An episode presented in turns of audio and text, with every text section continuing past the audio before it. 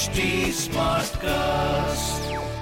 You are listening to a Mint production brought to you by HT Smartcast. Hello and welcome to Mint. I am Nasreen Sultana. You are listening to Mint Evening Market Wrap. Let's take you through all the action in stock markets today.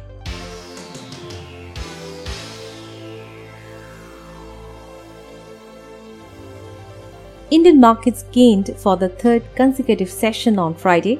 After the initial uptick, the benchmark indices hovered in a range till the end. The BSE Sensex ended at 49,207, adding 257 points or 0.5%. The Nifty closed at 14,823, adding 98 points or 0.7%. The markets posted weekly gains of over 1%.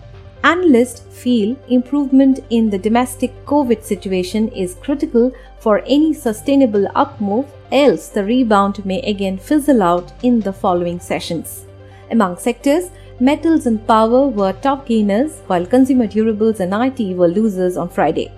HDFC, M&M, Bajaj Finserv, NTPC and Bharti Airtel were top gainers in the Sensex. Among losers were Bajaj Auto, Bajaj Finance, Infosys, Kotak Mahindra Bank, and Power Grid.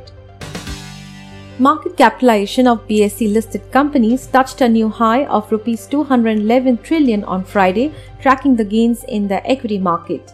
In the last 3 days, the market capitalization of BSE listed firms have jumped by a rupees 4.39 trillion. India has allowed bidders access to the financial data of BPCL as the government moves ahead with plans to sell its entire stake in the country's second biggest state refiner. The data room has been open since the last week of April and some bidders have held meetings with BPCL management so far. The impact of the second wave of the coronavirus pandemic on the economy is likely to remain muted as compared to the first wave, the Finance Ministry said in its monthly economic report. However, the report said that the second wave of the pandemic has posed a downside risk to economic activity in the first quarter of FY22. Tata Motors said it will increase prices of its passenger vehicles by an average of 1.8% depending upon the model and variant from May 8 in order to partially offset the rise in input cost. Tata Motors said it would offer protection from the price increase to customers who have booked vehicles on or before May 7th. Moving on to global markets. Asia Pacific markets traded mixed on Friday with some indices shedding gains ahead of the US jobs report due later in the day that might provide some indication on what the Fed could do next. Japan's Nikkei gave up most of its gains to close 0.1% higher. In South Korea, the Kospi advanced 0.6%. Hong Kong's Hang Seng Index gave up earlier gains to close down 0.1%. Chinese mainland shares were unable to hold on to earlier gains. The Shanghai Composite closed down 0.1%. In other asset class news, the US dollar index was at 90.82.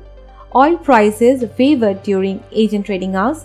Global benchmark Brent crude was little changed at $68.10 per barrel.